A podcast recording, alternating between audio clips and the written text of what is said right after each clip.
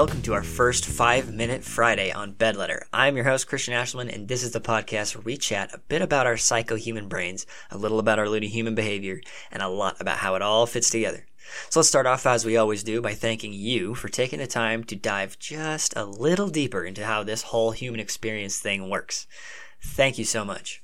If you know someone who you think might enjoy the show, please feel free to share. And don't forget that we have the monthly newsletter, access to the community Discord server, and some pretty sweet Patreon donation benefits over on my website, cashliman.com.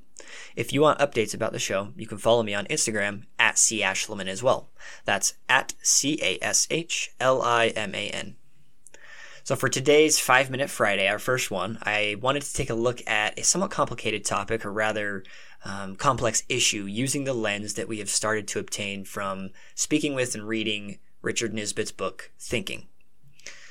Um, now, the common theme running throughout the entire book is this idea of reasoning errors, right? Reasoning is something that you're doing all the time. As a sentient being, you're always going to be working through a problem. Our minds love solving problems. We do it more moments of the day than we're not. You could very well associate this to basically decision making, right? And so Richard's book posits, with plenty of scientific research to back it up, that being able to witness that reasoning process and to know that the reason behind your solution to a problem was what it was, that's where the errors occur. We can solve a problem with a fantastic, appropriate solution, but the reason behind how we got to that point or what led us there is often, it's often uh, lost in the sauce, right?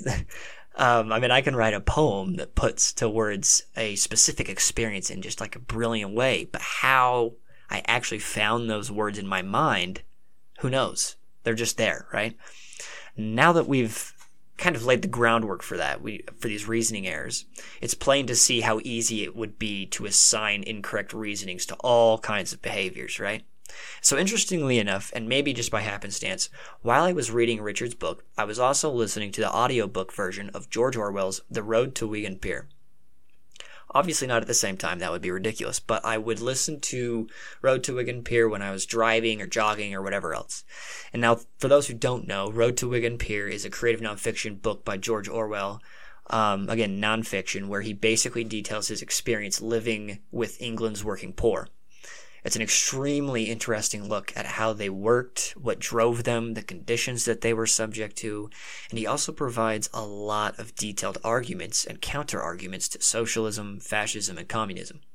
And that might all sound a little hairy, but the way he presents his ideas is really intriguing. It makes you think a bit about the psychology of the proletariat individual at the time and the sociology of the group as a whole, right? And so, interestingly enough, the book is riddled with these these groups' reasonings, left, right, and center, which fits so perfectly into my reading of Thinking, uh, Richard's book, at the same time. Most specifically, it was when Orwell explains how those fighting to disintegrate all socioeconomic class distinctions typically fail to associate the fact that almost everything about them has, to some degree or another, been derived from the system of class distinctions itself. Their morals, values, mannerisms, beliefs, motivations, the substance of all of those things and so much more is pulled from your um, shall we say position in society right again not not 100% of it is and you're not solely and completely the product of your environment you know there's genetics and personality traits and uh, predispositions and and things like that but a substantial portion of what makes you you is written straight out of your, you know, hierarchical class distinction.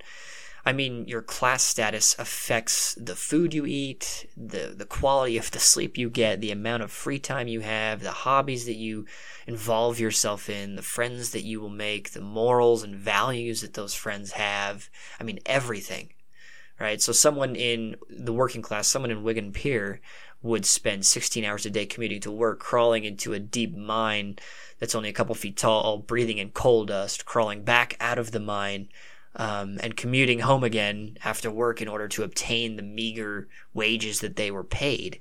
Yeah, those those people probably didn't have all the free time in the world to sit around and write about their thoughts and write poems and make pretty little paintings and stuff like that, right?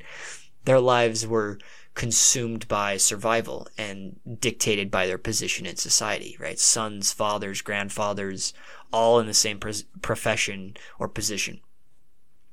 Now, this isn't to say that one can't change their own circumstance. I think it's more to say that striving to destroy the very core structure that has given you a huge portion of who you are is a reasoning error in and of itself. The, funny thing about this whole situation, when viewed through this lens, is that it's it's really just a cycle, right? There isn't one right solution to the problem, and in neither book um, does George Orwell or Richard Nisbett put forward like a master key solution to the whole debacle, right? nowhere is there is there a master key solution. I think it's it's one of those situations where simply by becoming aware of it and thinking about the fact that reasoning errors occur and this is how deeply threaded that they can be. In doing that exercise alone, you begin to understand a little bit more about yourself and about others around you and how we work, right? A lot of times I think people like answers to questions. I know I do. We all want things to be pretty apparent uh, black or white, a choice can be, you know, good or bad, easy or hard, right?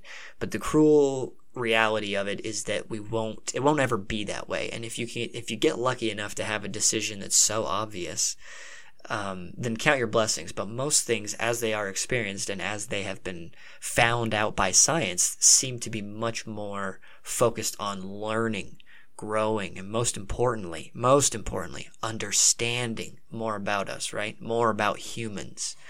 That understanding and acceptance of uncertainty will always overpower the utility of an easy yes or no or black or white answer to, you know, life's bigger questions. So in the end, there's a lot to be gleaned from a telling like Orwell's The Road to Wigan Pier, and from an analysis like Nisbett's Thinking, a memoir but there starts to be a uh, uh, the whole is greater than the parts situation when you combine the two, using one to understand the other. To me, Nisbett's book is sort of seems to be a tool in the belt of deepening your understanding of our human interactions, both within ourselves and with each other. Guys, that is all the time we have for today's 5 Minute Friday. But if you have enjoyed listening, please be sure to follow Bedletter on whatever platform you prefer. This was our first 5 Minute Friday, and if you like this idea, I could always use the feedback, so please let me know.